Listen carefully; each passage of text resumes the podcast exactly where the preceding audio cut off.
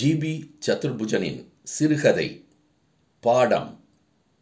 ஒலிவடிவில் வழங்குபவர் ஜிபி சதுர்புஜன்.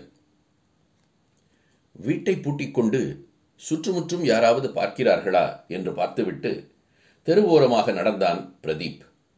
ஏனோ தெரியவில்லை. அவ்வப்போது பத்து இருபது அடிக்கு ஒருமுறை பின்னால் ரோட்டை திரும்பி பார்த்து கொண்டே சென்றான். அவனை அறியாமல் அவன் நடையில் ஒருவித வேகம் ஏறிக்கொண்டிருந்தது. அதே நேரத்தில் எங்கே அந்த படபடப்பே வெளியே தன்னை காட்டிக் கொடுத்து விட போகிறதே? என்ற குற்ற உணர்வு அவனை அவ்வப்போது நிதானிக்கச் சொன்னது. சிகரெட் ஒன்றை பற்ற வைத்துக் கொண்டான். நின்று நிதானமாக ஒரு இழு இழுத்தான். இதமாக இல்லாவிட்டாலும் இப்போது சற்று அவன் நடுக்கம் குறைந்தது போலிருந்தது. மீண்டும் நடையை தொடர்ந்தான். இப்போது இருக்கும் மனநிலையில் இன்று செய்யப்போகும் காரியத்தின் நல்லது கெட்டதை ஆராயும் மனநிலையில் அவன் இல்லை. அப்படி என்றுமே அவன் செய்ததும் இல்லை. அப்படி யோசிக்க ஆரம்பித்தால் வாழ்க்கையில் எதையுமே பூரணமாக ரசிக்க முடியாது என்று தனக்குத்தானே என்றோ வகுத்து கொண்டு விட்டவன் அவன். நல்ல மாம்பழத்தை ஆசையாக சாப்பிடும்போது மரத்துக்கு லாபமா வண்டுக்கு நஷ்டமா என்றெல்லாமா கணக்கு பார்ப்பார்கள். எதையும் ரசிப்பது என்று முடிவு செய்துவிட்டால் பாவ புண்ணியம் பார்க்காமல் துணிந்து இறங்கினால்தான் உண்டு. அப்படியெல்லாம் ஒன்றுமில்லை. இந்த கள்ள உறவில் கமீலியாவும் பிரதீப்போடு முழு சம்மதத்தோடு தானே ஈடுபடுகிறாள்? எந்த உரிமையையும் மீறாது. இரண்டு பேர் சந்தோஷமாக இருந்தால் யாருக்கு என்ன நஷ்டம்? சரி ஊருக்கு போயிருக்கும் மனைவி ஷியாமளாவுக்கு தெரிந்தால் உயிரையே விட்டு விடுவாள் தெரிந்தால் தானே மெயின் ரோடு வந்துவிட்டது. பஸ் ஸ்டாப்பில் அந்த மாலை நேரத்தில் கூட ஒன்றிரண்டு தலைதான் தென்பட்டது. கூடையை வைத்துக்கொண்டு வயதான ஒரு கிழவியும் நாற்பது வயது மதிக்கத்தக்க மலையாள மீசை வைத்த ஒரு ஆசாமியும் தான். பஸ்ஸிலேயே போயிடலாமா? எதற்கு வம்பு? ஆட்டோவையே பிடிப்போம். கமீலியாவை சரியாக ஐந்து மணிக்கு உழைப்பாளிகள் சிலை அருகே சந்திப்பதாக சொல்லியிருந்தான். அவளும் இந்நேரம்தான் அவள் தங்கியிருக்கும் ஹாஸ்டலிலிருந்து யாருக்கும் தெரியாமல் கிளம்பி இருப்பாள். ம் அவளை பொறுத்த மட்டிலும் கவலை இல்லை. அவளை பார்த்து யாருமே அப்படிப்பட்டவள் என்று சந்தேகப்பட மாட்டார்கள். அப்படி ஒரு குழந்தை முகம். நின்றான். அடுத்து வரும் ஆட்டோவும் காலி இல்லை. தூரத்தில் பஸ்ஸுக்கு பின்னால் மஞ்சளாக இன்னொன்று வருவது போல் தெரிந்தது. ம் காலியாகத்தான் வருகிறது. அட எப்படி இந்த ஆட்டோக்காரர்கள் உடனே ஆளை மோப்பம் பிடித்து விடுகிறார்கள்? நேரே இவன் அருகே வந்து நின்று மீட்டர் போட்ட ஆட்டோவில் ஏறிக்கொண்டான் பீச்சுக்கு போப்பா உழைப்பாளிகள் சிலை பக்கம் போகணும் என்று சொல்லிவிட்டு தன் உடையை சற்றே சரி செய்து கொண்டான். அவ்வப்போது முகத்தையும் கண்ணையும் எதையோ வழித்தெடுப்பதைப் போல் வெறுங்கையால் துடைத்து விட்டு கொண்டான். ஆட்டோக்காரன் ரோட்டிலேயே கவனமாக இருந்தான். மற்றவர்களைப் போல் இல்லாமல் ஆட்டோவை கையாள்வதில் ஒருவித லாகவமும் பொறுமையும் இருந்தன.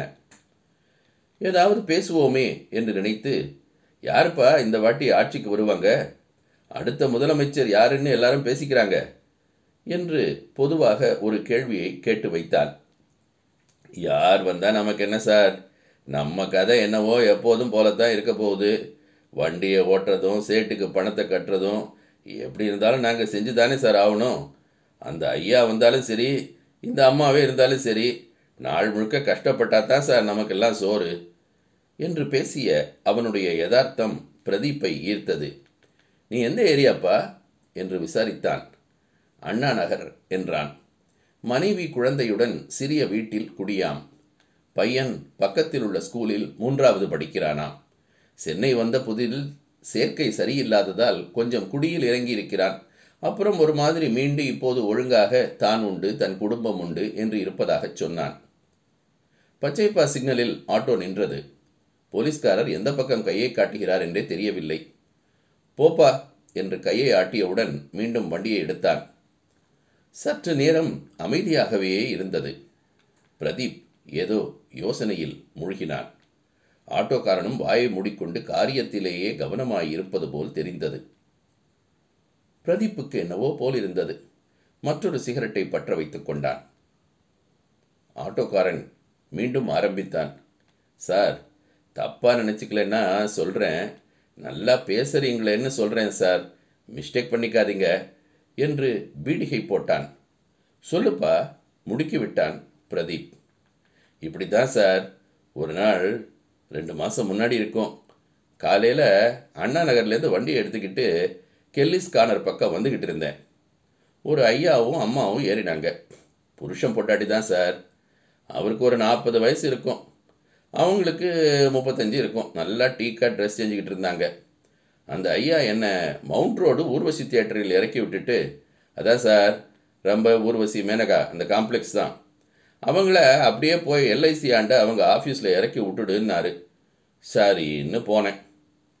போகும்போது ரெண்டு பேரும் பேசிகிட்டே வந்தாங்க. அதுலேருந்து அவங்களுக்கு ரெண்டு பசங்க ஸ்கூலில் படிக்கிற பசங்க இருக்காங்கன்னு தெரிஞ்சுது. அவர் ஊர்வசி தேட்டரில் ஏதோ நல்ல பதவியில் மேனேஜர் மாதிரி வச்சுக்கோங்களேன் இருப்பாருன்னு தெரிஞ்சுக்கிட்டேன். அவர் ஒய்ஃபு எல்ஐசி பக்கத்தில் ஒரு கம்பெனியில் நல்ல வேலை.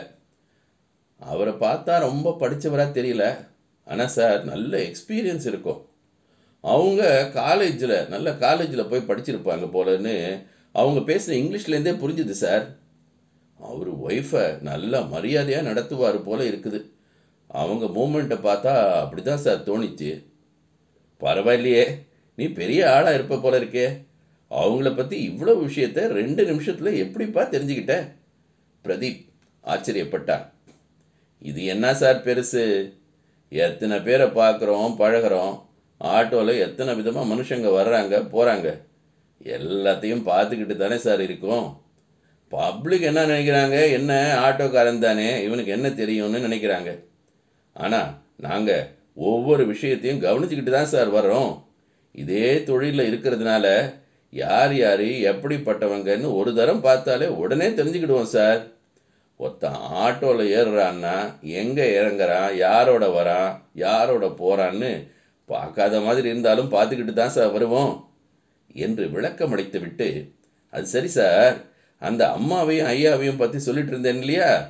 ம் என்று விட்ட இடத்திலிருந்து மீண்டும் தொடர்ந்தான். அவர் சொன்ன மாதிரி ஊர்வசி தேட்டராண்ட இறங்கி மவுண்ட் ரோடை கிராஸ் பண்ணி போனார் சார். சரின்னு வண்டியை கிளப்பினேன். ஆர்ட்ஸ் காலேஜ் ஸ்டாஃப் கிட்ட வந்திருப்பேன் சார். வண்டியை ஒரு நிமிஷம் பஸ் ஸ்டாப்பாண்ட நிறுத்துன்னாங்க. என்னம்மா எல்ஐசி போக வேணாமா? சார் சொன்னார் என்ன? அதெல்லாம் போகலாம் இங்கே ஒரு நிமிஷம் நிறுத்துன்னாங்க. சரி என்னமோ சொல்கிறாங்களேன்னு ஓரம் கட்டினேன். வண்டி நின்ன உடனே யாரையோ பார்த்து கையாட்டினாங்க. ஒரு இருபத்தஞ்சி வயசு இருக்கும் சார் அந்த பையனுக்கு. இந்த அம்மாவை விடவும் நிச்சயம் அஞ்சு பத்து வயசு குறைச்சலாக தான் சார் இருக்கும். காலேஜ் ஸ்டூடெண்ட் போல் இருந்துச்சு. வந்து ஏறி பக்கத்தில் உக்காந்துக்கினாரு. வண்டியை நேராக ஜெயசித்ரா தேட்டருக்கு விடுப்பான்னாங்க. என்னம்மா ஐயா உங்களை ஆஃபீஸுக்கு இல்லை கூட்டிகிட்டு போக சொன்னாங்கன்னு இழுத்தேன். அதெல்லாம் பற்றி நீ ஏன் கவலைப்படுற? இப்போ ஜெயசித்ராக்கு போனா போக வேண்டியதானே நீ? இன்னும் கொஞ்சம் சூடாகவே சொன்னாங்க. சரி ஏதோ சொல்லிட்டு போகிறாங்கன்னு விட்டுட்டேன் சார். வண்டியை கிளப்பிட்ட உடனே அந்த அம்மா அந்த பையனோட கையை பிடிச்சு ஒரு மாதிரி என்னென்னமோ பண்ண ஆரம்பிச்சிட்டாங்க. சரி இது ஏதோ கேஸ் தான்னு நல்லாவே தெரிஞ்சு போயிடுச்சு. ஆனாலும் எனக்கு ரொம்ப வருத்தமாக இருந்துச்சு சார். எவ்வளவு நல்ல மனுஷன் புருஷனாக வாச்சிருக்கான் எவ்வளவு தூரம் நம்பிக்கை வச்சு மறுவாதையாக அவளை நடத்துகிறான் இப்படி பண்ணுறாளேன்னு தோணுச்சு. அப்புறம் பார்த்தேன் நமக்கு என்ன வந்துச்சு? ஆயிரம் பேர் ஆட்டோவில் வர்றாங்க போகிறாங்க இதெல்லாம் சகஜம். அவங்க பண்ணினா நமக்கு என்னன்னு கம்முன்னு இருந்துவிட்டேன் ஆனால் சார் அவன் என்னை அப்படி ரூடாக பேசினது அந்த பையனுக்கு என்னமோ போல இருந்துச்சு போல. கொஞ்சம் பயந்துக்கிட்டே வந்தான். அவன் அவன் மேலே வந்து வேணுமினே இடித்தப்போ குசு குசுன்னு நெளிஞ்சான். இந்த ஆட்டோலேருந்து இறங்கி நடந்தே போயிடுவேமேன்னா அப்போ அந்த அம்மா சொன்னது தான் சார் எனக்கு ரோசம் வந்துடுச்சு. அவன்கிட்ட சொல்கிறா சார் ஆட்டோக்கார பயலை பற்றி நீ ஏன் கவலைப்படுற? மீட்டருக்கு மேலே அஞ்சு ரூபா தூக்கி எறிஞ்சா வாயை பூத்திட்டு போகிறான் சார். எனக்கு கெட்ட கோபம் சார். இல்லங்காட்டி கூட பேசாமல் போயிருப்பேன். ஆட்டோக்காரன்னா எவ்வளவு மட்டமாக பேசிட்டா சார்? அஞ்சு ரூபா காசை பொறுக்கிற நாயின்னு சொன்னது எனக்கு தாங்கவே இல்லை சார். சரி இவ்வளோ ரெண்டில் ஒன்று பண்ணிடுறதுன்னு உடனே தோணி பிடிச்சி சார். ஜெயசித்ராவில் இறங்குற போது இந்தப்பா வச்சுக்கோன்னு என்கிட்ட கூட அஞ்சு ரூபா கொடுத்தா. வேண்டாம்மா மீட்டர் சார்ஜ் கொடுன்னு போதும்னு சொல்லிட்டு கிளம்பிட்டேன். அவங்க ரெண்டு பேரும் இறங்கி உள்ளார போகிறாங்க புருஷ பொண்டாட்டி பேசிக்கிட்டு இருந்தது நல்லா ஞாபகம் இருந்துச்சு சார். யோசிச்சு பார்த்தேன். அந்த ஆளை நினச்சா எனக்கு ரொம்ப பரிதாபமாக இருந்துச்சு சார். நம்பிக்கை துரோகம்னா அதுக்குன்னு இப்படியா? நேராக ஊர்வசிக்கு போனேன். இங்கே தான் எங்கேனாச்சும் இருப்பாருன்னு சுத்து முத்து மூணு மாடியும் ஏறி பார்த்தேன். அவர் மாதிரி யாராவது இருக்காங்களான்னு எப்படியும் பிடிச்சிடலான்னு தெரியும். அதே மாதிரி அங்கே ரெண்டாவது மாடியில் ரெண்டு பேர் நின்று பேசிக்கிட்டு இருந்தாங்க. அந்த ஐயாவும் பாக்கெட்டில் கையை விட்டிக்கின்னு பக்கத்தில் நின்றுக்கிட்டு இருந்தார். அசல் அவரே தான். நேராக போனேன். சார் ஒரு நிமிஷம் இந்த பக்கம் வாங்கன்னு ஒரு பக்கமாக தள்ளிக்கிட்டு போனேன். என்னப்பா அம்மாவை ஆஃபீஸில் ட்ராப் பண்ணிட்டியான்னாரு. ஒன்றும் தெரியாமல் கேட்டார். நான் சொன்னேன் சார் எனக்கு மனசு ரொம்ப கஷ்டமாக இருக்குது சார். இன்றைக்கி இனிமேல் நாள் முழுசும் வண்டி எடுக்க போகிறதில்ல எனக்கு இப்போ நீங்கள் ஐம்பது ரூபா கொடுக்குறீங்க. இது கூட உங்களுக்காக நான் பண்ண போகிற செலவுக்கு தான் சார். உங்களுக்கு ரொம்பவும் முக்கியமாக ஒரு விஷயம் சொல்ல போகிறேன்னு சொன்னேன். அவர் ஒன்றுமே பேசலை. மூஞ்சி பேஸ்தடிச்சா மாதிரி ஆயிடுச்சு. பேசாமல் நீட்டின கையில் ஐம்பது ரூபா வச்சார். விஷயத்தை சுற்றி வளைக்காம நேராக சொன்னேன். அவர் இதை கொஞ்சம் கூட எதிர்பார்த்த மாதிரி தெரியல. ஆனால் என்னை நம்பாவும் இருக்க முடியல சார். நீங்கள் வேறு காசு எதுவும் கொடுக்க வேணாம் சார். நேராக நம்ம வண்டியில் ஏறுங்க. நிச்சயம் அதே ஜெயசித்ராவில் தான் சினிமா பார்த்துக்கிட்டு இருப்பாங்க. அதை நீங்களே உங்கள் கண்ணால் பார்த்தா நம்புங்க. இல்லாட்டி என்ன நீங்கள் என்ன வேணும்னாலும் பண்ணுங்க சார்னு. வண்டியில் ஏற்றிக்கிட்டு நேராக ஜெயசித்ராவுக்கு விட்டேன்.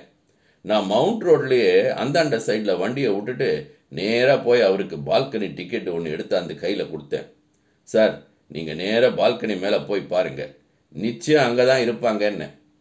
நான் ரோட்டுக்கு அந்தாண்ட சைட்டில் எதுக்கும் டீ கடையாண்ட ஒன்றுக்குன்னு பார்த்துக்கிட்டே இருந்தேன். பத்தே நிமிஷம்தான் சார் இருக்கும்.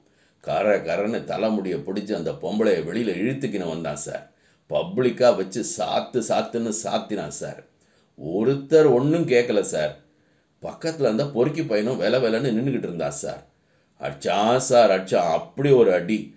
பொம்பளைன்னு துளி கூட கவலைப்படாமல் சட்டை பாடியெல்லாம் புழிச்சு கிழி கிழின்னு நார் நாராக்கிட்டான் சார். அங்கேயே அவளை போனம் கணக்கில் போட்டுட்டு வீட்டு பக்கமே தலை காட்டாதடி நாயை எச்சி கழுதுன்னு வெறி பிடிச்ச மாதிரி கத்திட்டு போயே போயிட்டான் சார். எல்லாம் ஒரு சொல்லுனால வந்த வின சார்.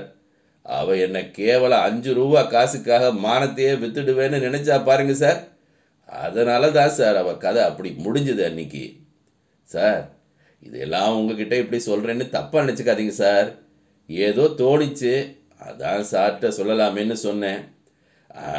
அதனால் என்னப்பா பரவாயில்ல. எச்சிலை விழுங்கினான் பிரதீப் வண்டி திருவல்லிக்கேணிக்குள் நுழைந்து கொண்டிருந்தது. இங்கேயே இப்படியே நிறுத்திடுப்பா இறங்கிக்கிறேன் என்றான். ஏன் சார்? உழைப்பாளிகள் சிலையாண்ட போல? இன்னும் கொஞ்சம் தூரம் தான் சார். இல்லைப்பா இங்கேயே பக்கத்தில் ஒரு ஃப்ரெண்டை பார்க்கணும். இறங்கிக்கிறேன்ப்பா வண்டி கிரீச்சிட்டது. இறங்கி வந்த வழியிலேயே விறுவிறுவென்று நடந்த பிரதீபுக்கு ஏதோ ஒரு பெரிய அபாயத்திலிருந்து தப்பியது போல் இருந்தது.